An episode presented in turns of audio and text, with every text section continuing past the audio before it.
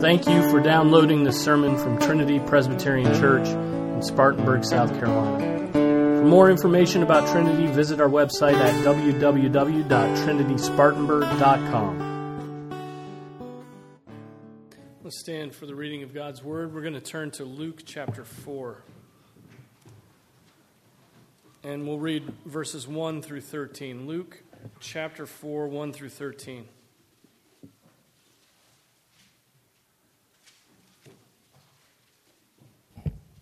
Is the word of the Lord, it is eternally true. Jesus, full of the Holy Spirit, returned from the Jordan and was led around by the Spirit in the wilderness for 40 days, being tempted by the devil. And he ate nothing during those days, and when they had ended, he became hungry. And the devil said to him, If you are the Son of God, tell this stone to become bread. And Jesus answered him, It is written, Man shall not live on bread alone. And he led him up and showed him all the kingdoms of the world in a moment of time. And the devil said to him, I will give you all this domain and its glory, for it has been handed over to me, and I give it to whomever I wish. Therefore, if you worship me, it shall be yours. Jesus answered him, It is written, You shall worship the Lord your God and serve him only.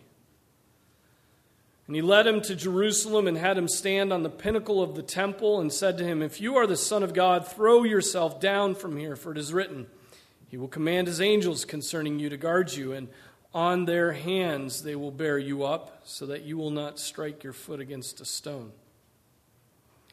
And Jesus answered and said to him, It is said, You shall not put the Lord your God to the test. And when the devil had finished every temptation, he left him until an opportune time. This is the word of the Lord.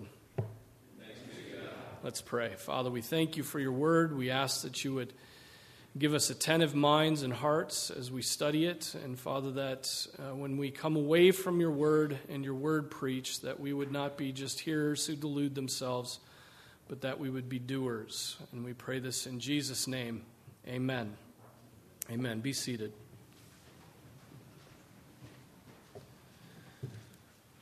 I've known a lot of people who have professed faith, and you've known a lot of people who have professed faith in Christ. Then, very soon after that profession of faith, have suffered many trials. Trials just quickly come upon, uh, upon them. Many very, ser- very serious trials of their faith. Sometimes these trials are physical, uh, you know, the cancer, the car wreck, um, an injury of some type, right? And, and the temptation in most of these physical trials is also spiritual and centers on contentment and other things. Sometimes the trials are more spiritual. These would be trials from Satan, trials from the tempter, trials that tap into our, our innate fallenness and sinfulness, right? Throwing temptations in the face of those who profess faith in Jesus Christ. So, that time when when the trial comes is a critical time.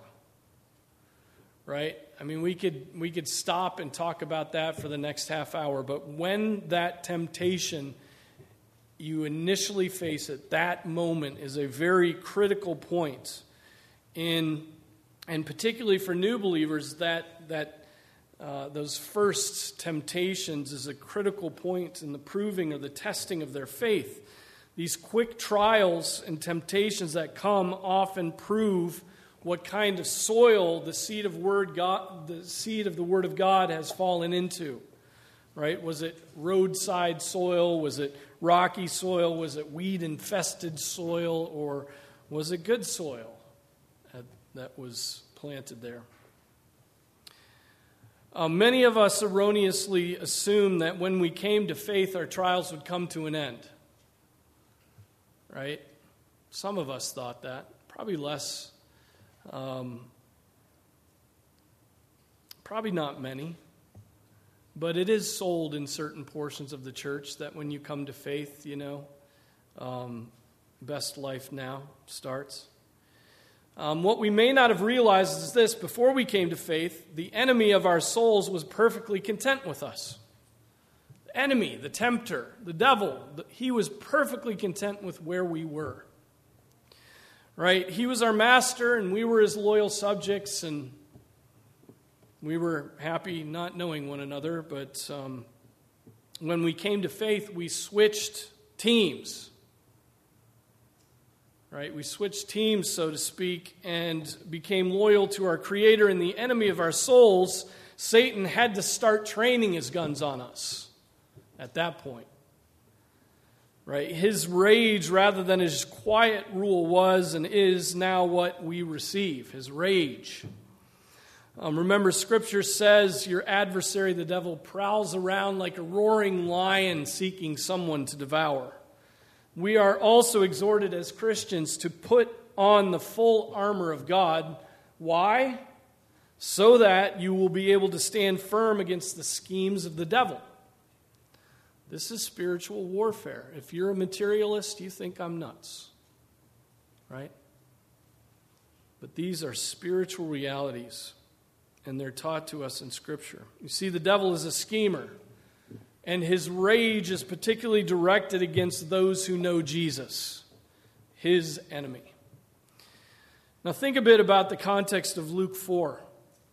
Right on the heels of Jesus' Father proclaiming, You are my beloved Son, is what we have in chapter 4. It's right on the heels of that, that wonderful affirmation. Satan comes along um, and tempts Jesus to sin right after the Father has proclaimed that this is my lovely, this is my beloved Son, in whom I am well pleased.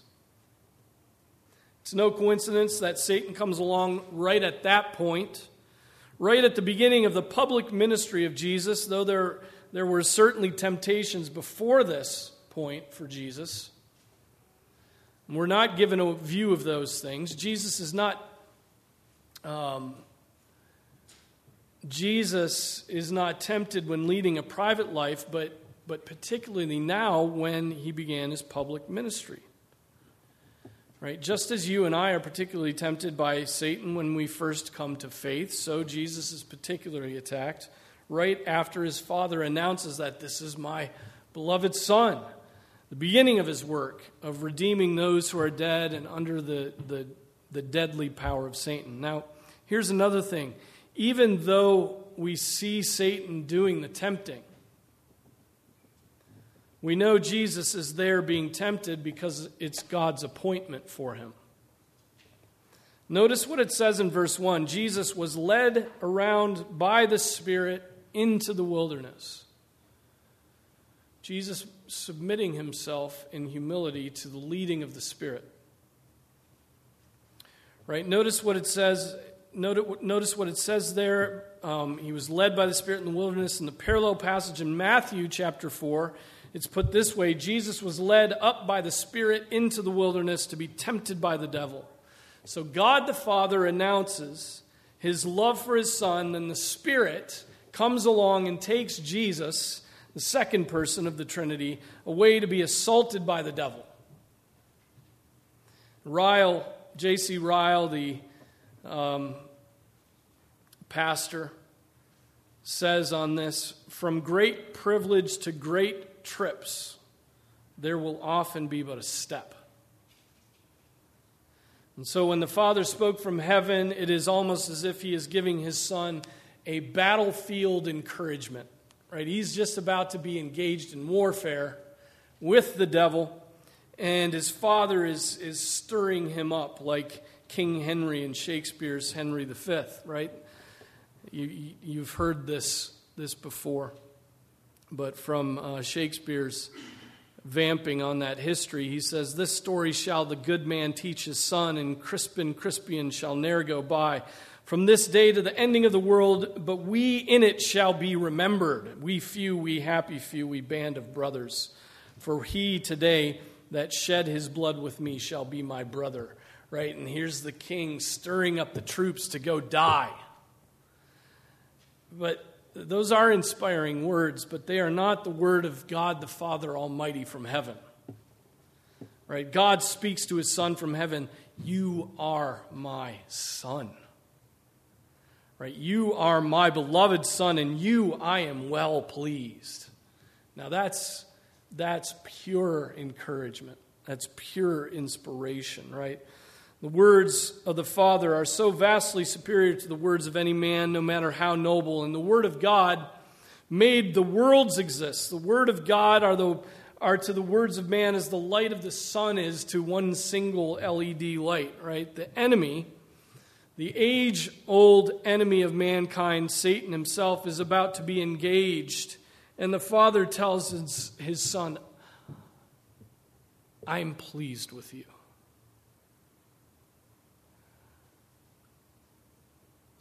You're ready.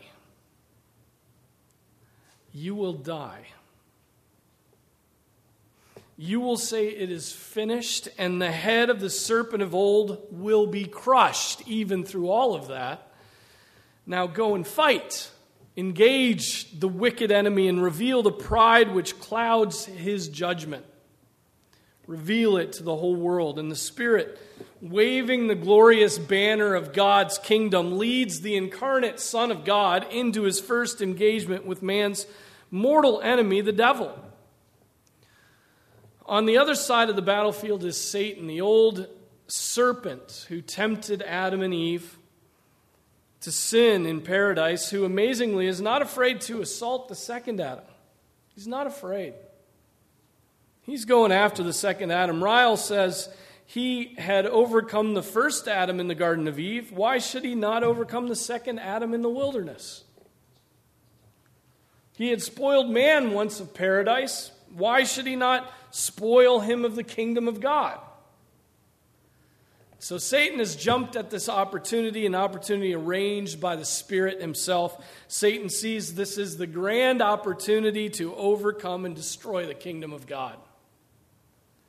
He looks upon his enemy, Jesus, and wonders why he has taken upon himself the likeness of sinful flesh, emptying himself like an enemy who leaves his weapons behind in the battles out front. Satan does his reconnaissance and sees that Jesus only carries one sword Right? But as we know, the Spirit led Jesus to the wilderness to be tempted, but He also provided Jesus with a weapon. He didn't just lead him there and, and kick him out into the battle, He led him there and supplied him with a weapon. Ephesians tells us about that weapon, the sword of the Spirit, which is the Word of God. The Word of God is a weapon. The Word of God is a weapon meant to slay strongholds, those slay, slay dragons, slay Satan himself. Again, Ryle says, He who was full of the Holy Spirit was yet not ashamed to make the Holy Scripture his weapon of defense and his rule of action. Yet Satan, gloriously prideful, believes he's got this one in the bag right? His uncontrolled pride has made him forget what God spoke to him after the first battle. You remember what God said to him? He shall bruise you on the head, and you shall bruise him just on the heel. He's going to bruise you on the head. Satan, blinded, deaf, and dumb because of his pride, and being a liar who is lying even to himself, is thinking the Son of God is no new rival. Adam was easy to tempt through his wife. The second Adam will be easy to will be easy, no different through his new weakness. He's got this flesh he has to deal with. Why, you might be thinking, would it be the will of the Father that the Son be tempted? Be tempted by Satan to commit sin? Calvin John Calvin says one of the reasons is to show us how obstinate Satan is in opposing the salvation of men. It's one of the reasons. Satan is obstinately opposed to anything good. Satan is untiring, in a sense, to undo all that God is doing. He is so committed to that task that uh, though he hates the light, he is willing even to disguise himself as an angel of light and he does so to tempt God's children to rebel against their glorious Savior, Jesus Christ. Now, look at, look at Satan's first maneuver. God said, You are my beloved Son. And then Satan begins his attempt to sabotage the Son by saying, If you are the Son of God, the Father has just announced from heaven, You are my beloved Son. Satan, the idiot. But we like to follow idiots. Says, if, if you are the Son of God. It's the same maneuver as in the Garden of Eden. The first step that Satan uses in our lives to get us to doubt what God has said, isn't it often the seed that leads to sin in your own life? You simply decide to disbelieve what God's word says about your mouth or your relationships or your faith. And you entertain what your flesh speaks and what Satan speaks. God says to Jesus, You are my beloved Son. And Satan says, If you are the Son of God.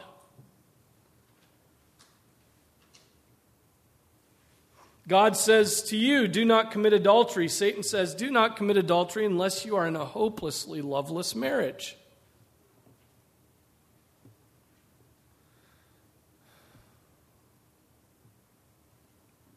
God says to you, Take up your cross and die. Satan says to you, Crosses are painful and not fun.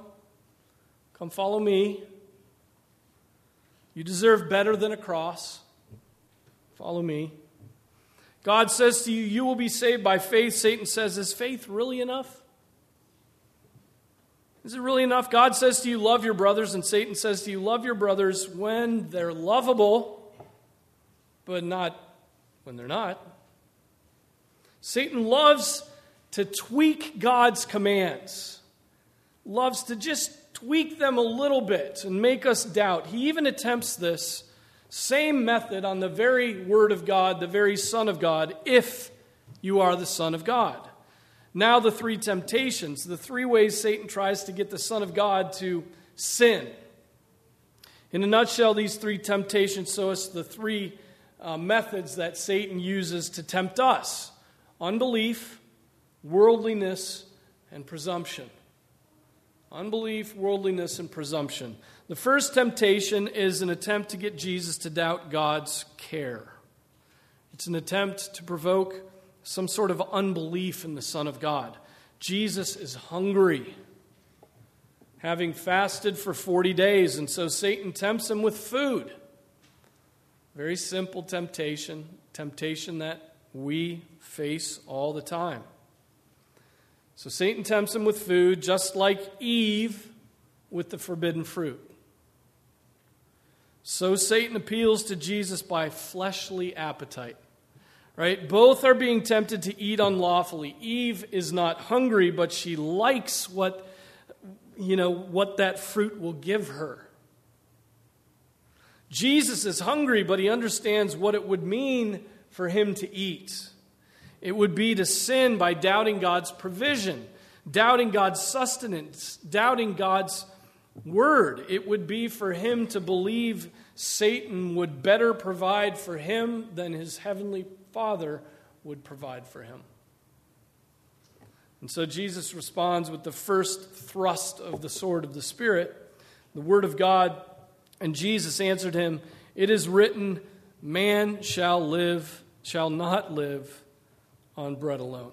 Man shall not live on bread alone. And we know the rest of the verse, but on every word that proceeds out of the mouth of God. He responds by proclaiming he would believe what God had said, not what Satan had said. It's, he's proclaiming his faith in God's word. Quite literally, um, I know some who have succumbed to this kind of temptation right? I think we have all faced times where we have succumbed to this kind of temptation. I know some who were unwilling to give up income, even though their devotion to that income was so clearly, obviously, competing with their devotion to God. Every time I speak with someone who tells me that they, they have to work on the Lord's day, now I'm your pastor. I get to tell you hard things. Every time I speak with someone who tells me they have to work on the Lord's Day, I think of this passage and I get worried. Right? It is quite possible, even probable, that they are being tempted to think that they must live for bread rather than for the Word of God. More important for me to make $15 an hour on Sunday mornings than to be fed the Word of God from the pulpit. Right? Is that not what Satan is trying to convince Jesus of here? Is that not what Satan is trying to convince you of? I mean, who hasn't thought this way at times, right? God, who now employs bread for our support, will enable us whenever He please to live by other means. That is what Calvin said about this passage. Do we believe that?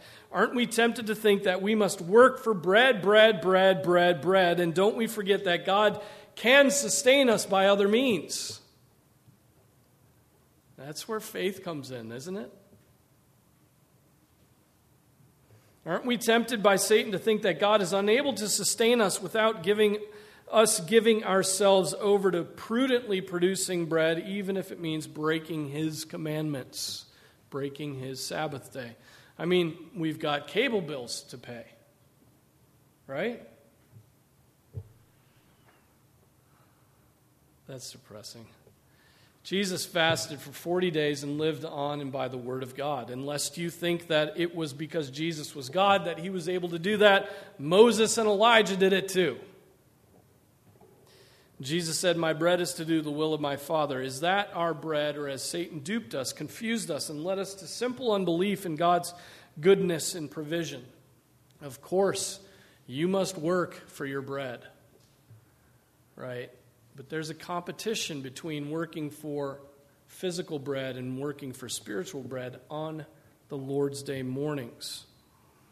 Second temptation is an attempt to get Jesus to clamor for worldly power. Somehow, Satan shows Jesus all the powers, all the kingdoms, all the realms of the earth in a moment's time. Right? Satan thinks that Jesus will jump at the opportunity to own what he made and already owns. Those cattle on a thousand hills, and indeed, Satan is a prince over this world being the prince of the power of the air, as he is called, but he is not the king of kings. He is not the king of kings. He is not lord of the earth. Even Satan is ruled by a king that only allows him to do as he sees fit. Think of Job. So Satan is lying here. He has no power to give what belongs to another. Yet Satan promises liberally, just as he did with Eve in the garden, right? If she ate of the fruit, you will be like God. Oh, that's what Eve wanted. All Jesus has to do is bow down to Satan, just offer him some little worship, replace his father with Satan, one little bowing of the knee. And Jesus then responds with the second thrust of the sword, the, the word of God. It is written, You shall worship the Lord your God and serve him only. In other words, Jesus will bow his knees to only one, and that's to his Father alone, not to anything inferior, certainly not to anything created, not to Satan. Satan promises very liberally to you and I, doesn't he? Satan's a liar. Liars always promise liberally. Salesmen always promise liberally, right? That's why all salesmen are liars. I'm just tweaking some of you. Salesmen have to be good on their promises, and good salesmen are. But Satan is a terrible salesman because he has nothing to offer and yet says he has everything.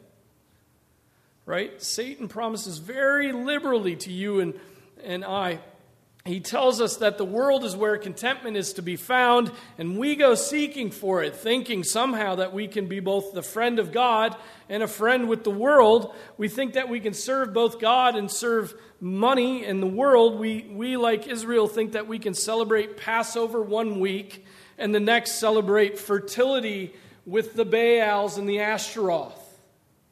We hear God say friendship with the world is hostility with God, but Satan shouts louder with God is not enough. And the third temptation is an attempt to get Jesus to presume upon God. In other words, Satan tries to get Jesus to do something that would put God to the test, and that would force God's hand.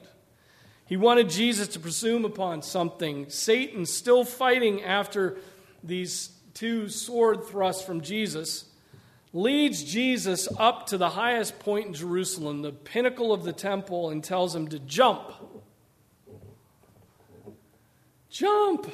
Do it, man. It'll be cool. Angels will sweep down and be like something out of an Avengers movie, right? If you're the Son of God, throw yourself down from here. Then notice that Satan takes up the word of God himself, for it is written. He will command his angels concerning you to guard you. And not content with one proof text, Satan brings up two proof texts. And on their hands they will bear you up so that you will not strike your foot against a stone. So Satan can quote scripture when it suits his purpose. He is very happy to use anything against God's speech. He will pit one passage against another if he has to, but his goal is for him to get Jesus to do something to test his Father in heaven. He wants Jesus to presume upon God. And to do so would be sin.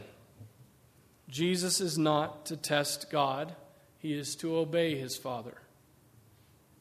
Those scriptures are true, but they nowhere say that one should throw oneself off the pinnacle of the temple. Basically, Satan is tempting Jesus to be a sort of snake handler. Right? Do this risky thing and see God save you. Jesus then responds with the third thrust of his sword, the word of God. It is said, You shall not put the Lord your God to the test. In other words, Jesus is saying he does what God commands as God has commanded it.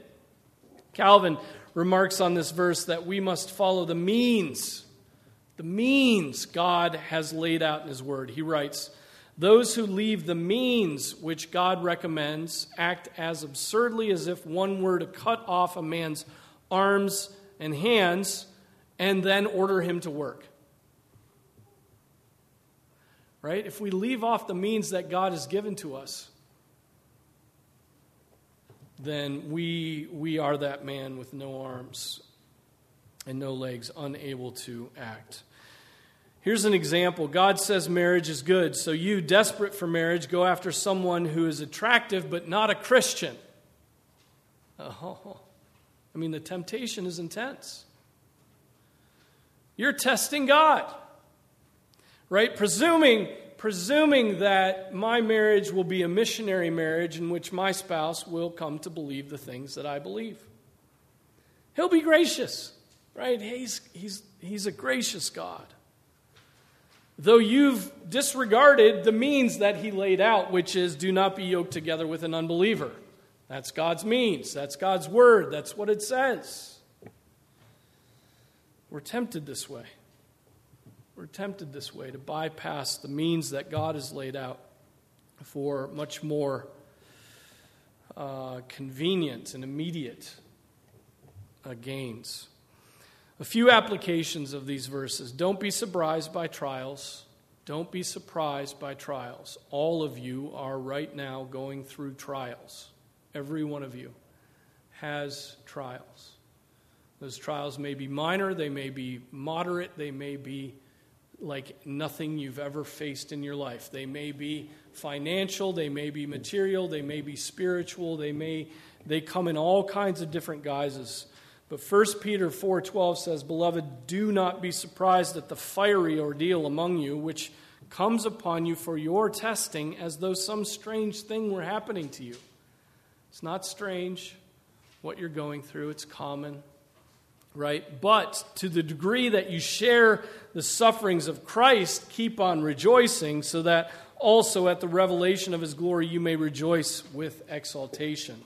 So remember, as you are under trial and suffering, that Jesus suffered too and overcame. Second, resist the devil. James 4 7 says, Submit therefore to God, resist the devil, and he will flee from you. Draw near to God, and he will draw near to you.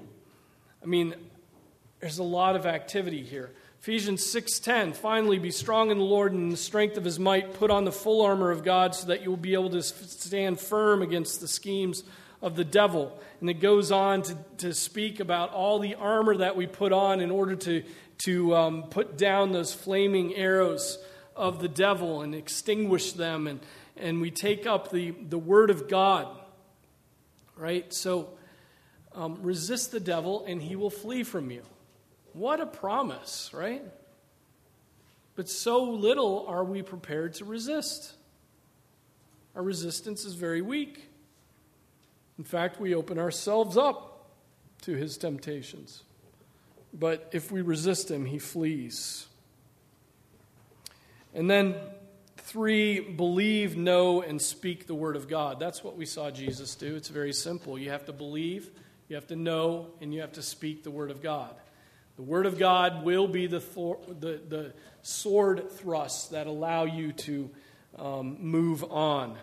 Uh, Hebrews 4:14 Therefore since we have a great high priest who has passed through the heavens Jesus the son of God let us hold fast our confession for we do not have a high priest who cannot sympathize with our weaknesses but one who has been tempted in all things as we are yet without sin Therefore, let us draw near with confidence to the throne of grace so that we may receive mercy and find grace to help in time of need. And then, fourth, you got to have faith. Remember Jesus. 1 Corinthians 10:13 No temptation has overtaken you but such as is common to man and God is faithful who will not allow you to be tempted beyond what you are able but with the temptation will provide the way of escape also so that you will be able to endure it. Believe that verse. When temptations come, believe that there's also with that temptation a way of escape. So often we want the temptation and we just don't look for the way of escape. We haven't figured that out. We haven't matured enough to look for that way of escape right when the first feelings of temptation are coming on. Now, the rest of Jesus' life was not devoid of temptation, but there were times of peace. Right? After permitting them to be sharply tried, he abates in some measure the violence of strife that they may take breath for a while and gather courage.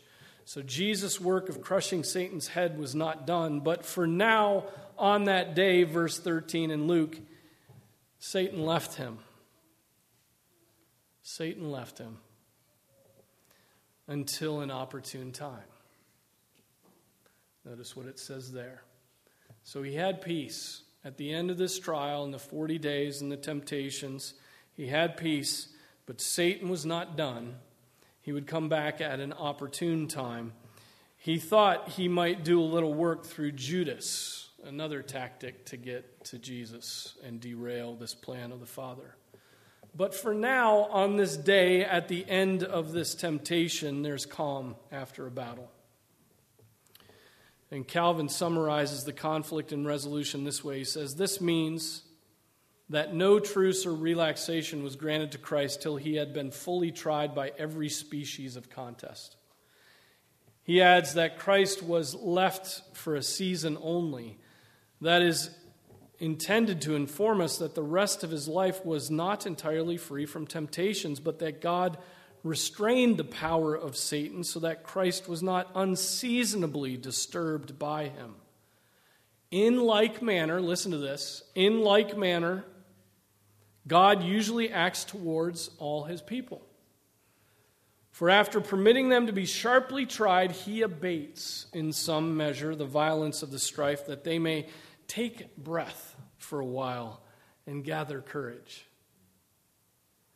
Right? When a battle ends, there is a wonderful peace. But that peace has to be used well. It's peaceful so that you might be preparing. That peace is to be put to use, preparing one's heart and mind for the next battle. And so we return to the Word of God, hiding that Word in our hearts during those times of peace, so that when the, wep- so that when the temptations come, those weapons are readily available. But if you just take the peace and you just waste it, you won't be ready for when the temptations come next time, when the difficult news comes to you and you lose your mind over it, when the, when the lusts of the flesh hit you and you completely give yourself over to them.